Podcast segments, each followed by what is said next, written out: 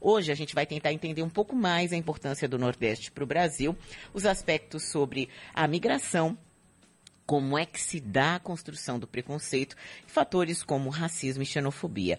Nossa convidada é a doutora em antropologia Mariana Moura. Bom dia, doutora Mariana. Bom dia, Silvana. Bom dia a todos os ouvintes. Já quero agradecer por esse convite e estou muito feliz em falar sobre o Nordeste, né? Um assunto que me toca demais, né? sendo eu uma mulher pernambucana, baiana, sergipana e de tantos outros lugares que eu já morei no Nordeste. Agora, é, com essa experiência, não Sim. só com o seu doutorado em, em, antropologia, Mariana, mas com essa experiência também Sim. de morar em outra, outros estados do Nordeste, é, o, o, que é que o nordestino tem em comum? Existe uma característica, algo é, que seja base para quem é do Nordeste ou para o Nordeste brasileiro? Olha só, é, nós vivemos é, com base no, numa dialética, né? Se formos pensar até puxando para o, o pensamento de Marx, por exemplo, existe uma dialética muito grande porque nós tendemos a reforçar a nossa identidade a partir também do movimento de alteridade, do contraste, né? Uhum. Do que é, determinado grupo, de repente, se, é, é, é, se coloca e coloca a partir de nós. Então, como um dos propósitos do programa é falar né, da xenofobia, uhum. eu posso dizer que, assim, o Nordeste, ele não, nós não podemos falar do Nordeste como sendo uma área política, socioeconômica, cultural unificada. Temos vários Nordestes, né? uhum. né? Assim como o Brasil é imenso, né? Não, a, a construção de o um Brasil como nação, né? Não, não, o Brasil não foi descoberto, né? Ele não foi descoberto a partir dos europeus. Então, existe uma construção de todos esses, todos esses conceitos do que é ser nordestino. O Nordeste não pode ser visto como um. É, da minha experiência, eu fui, eu sou pernambucana, meus pais, minha mãe era muito barrista, era aquela mulher assim, que, que gritava pernambucanidade. Quando eu disse a primeira vez que eu ia até para o Carnaval de Salvador, ela, se, ela ficou sentida porque ela era aquela mulher que defendia Recife, defendia entendi o estilo. Meu pai tem uma banda de forró pé de serra. Então, na minha casa, a gente sempre compartilhou muito desses símbolos do que é a nordestinidade. E o que eu estou querendo mostrar com isso é que é sempre contraste do que, por exemplo, outros grupos nos colocam. É a questão também do sotaque. Uhum. Né? O uhum. sotaque, todo mundo tem um sotaque.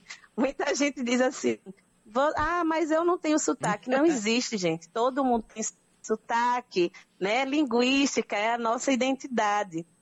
Então eu saí de Pernambuco, fui morar em Sergipe.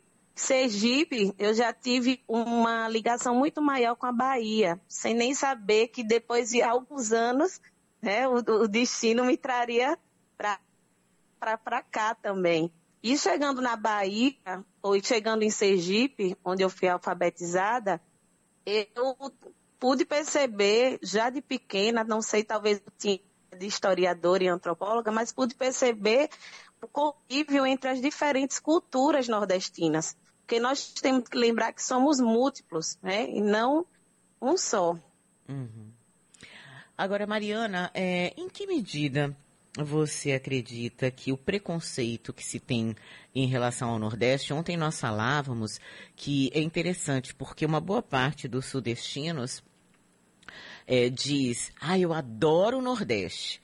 Quando pensa em tirar férias, hum. em curtir, né? Pensou em curtição, é, pensa no Nordeste. Mas, quando pensa no indivíduo nordestino, acaba tendo preconceito.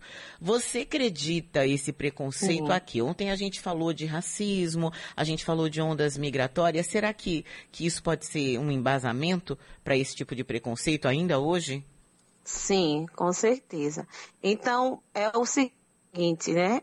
A visão da xenofobia, o que, o nordeste, que nós nordestinos sofremos em regiões como Sul e Sudeste, parte da ideia de que o Nordeste não tem diversidade.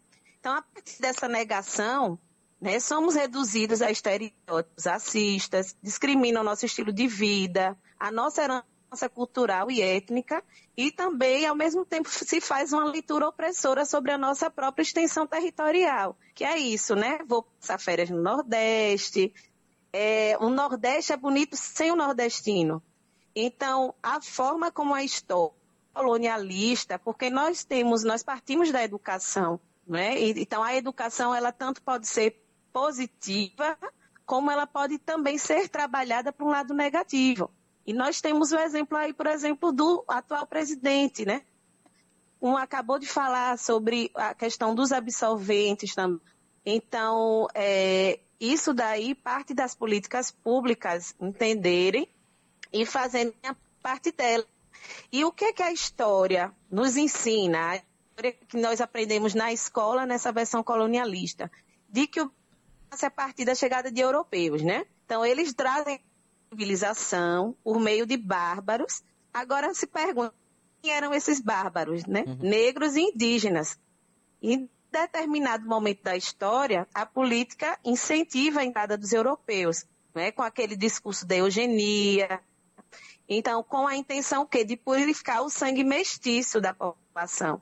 Nesse momento em que a mestiçagem representava um atraso e como se o povo mestiço fosse o resultado de uma degeneração, eram pessoas incultas. E nós sabemos que o Nordeste é formado, em sua maioria, pela população afro-indígena, um termo que está sendo muito usado agora na antropologia. Uhum. A partir do momento que esse discurso da mestiçagem, né, que é validado também muito por intelectual pernambucano nos anos 30, que é Gilberto Freire, ele se torna base, depois, para a falsa ideia da democracia racial. Existe essa ideia, né? Falsa de que o Brasil é uma democracia racial. E responder mais diretamente a sua pergunta, acontece que o Nordeste passa a ter os seus símbolos, né? Os seus símbolos culturais, religiosos e estéticos ressignificados nessa visão seletiva. Então, quer dizer o quê, né? Quando essa barreira que muitas, muitos sudestinos, muitos sulistas, de que o Nordeste não, que é só seca, porque eu já ouvi muitas vezes, uhum. eu já vi uhum. até relatos de gente no aeroporto que diz assim, você está indo para o Nordeste, a mãe coloca um monte de garrafa de água. é sendo que a gente tem a Meu maior bacia do mundo. Né? Então, a partir desse momento que essa barreira da ignorância mesmo é vencida, é, o que acontece? Passar férias, ir para o carnaval, visitar os terreiros da gente de candomblé, né? Os territórios indígenas, é uhum. é tudo massa.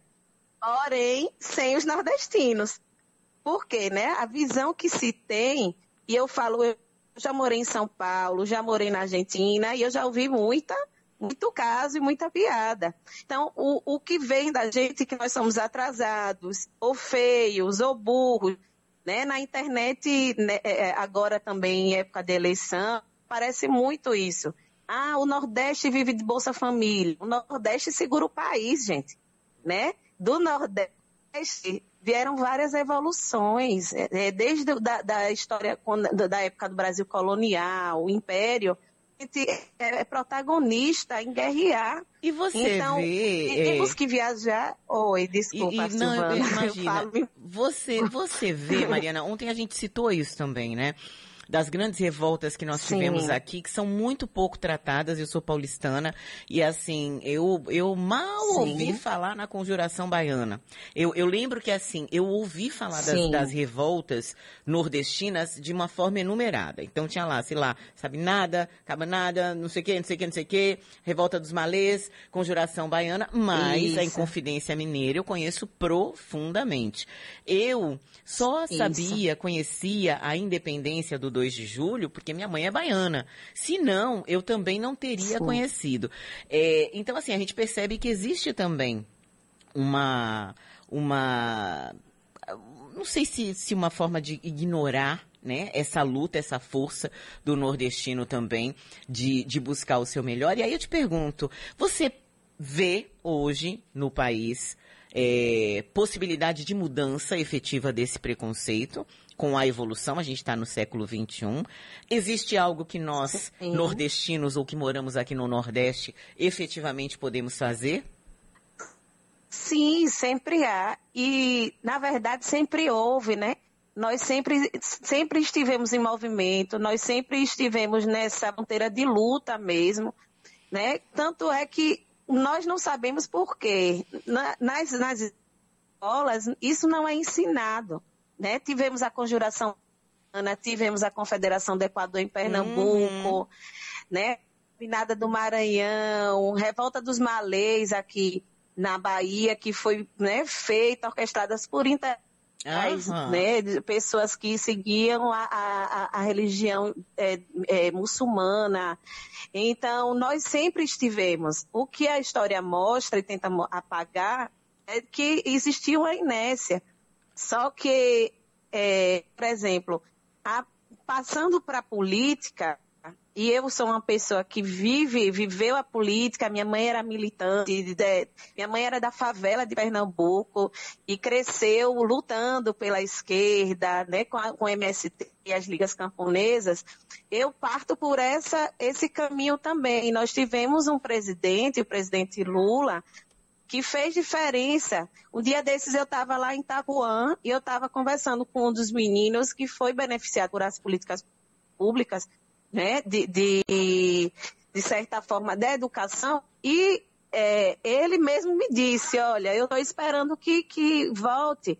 Então, não parte apenas de uma, de uma bolha política intelectual, mas a população sente isso. Então, acredito que através também da política, da nossa inserção, é, isso venha mudar. Não que já não exista reação talvez de uma forma mais institucional, porque o racismo institucional, ele é pesado, né? Ele determina. Eu acredito que quanto mais a gente for essas bolhas e, e, e tente adentrar e, e, ocupar todos os espaços, né, que desde a época da colonização, desde 1500, estão sendo ocupados, né, por, por por senhores de engenho uhum. e por todo esse pessoal, né, que, que de certa forma é, invadiu e determinou muito da, da, da, da é, do mal que a gente vive hoje. Acredito que a história ela é, ela é fluida e nós podemos agir dessa forma, né, a partir da educação, Uhum. a partir do enfrentamento político e, e, principalmente com as crianças também. Acho que esse é né? o caminho. Tá certo, Isso. quero agradecer muito aqui a doutora em antropologia Mariana Moura. Obrigada, viu, Mariana? Bom dia, sucesso para você. Ah, muito obrigada agradeço, Silvana. Um beijo. Outro, querida.